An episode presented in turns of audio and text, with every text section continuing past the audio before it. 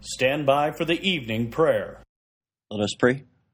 Almighty God, we thank you for the work of one million moms whose petitions caused so many sponsors to drop their ads at ABC television that they canceled their blasphemous GCB television show.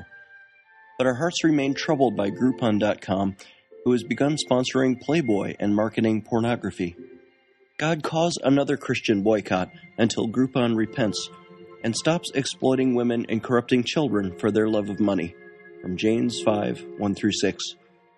May we all repent of any such abuse of our freedom. Dear Lord, give Christians a voice as we band together.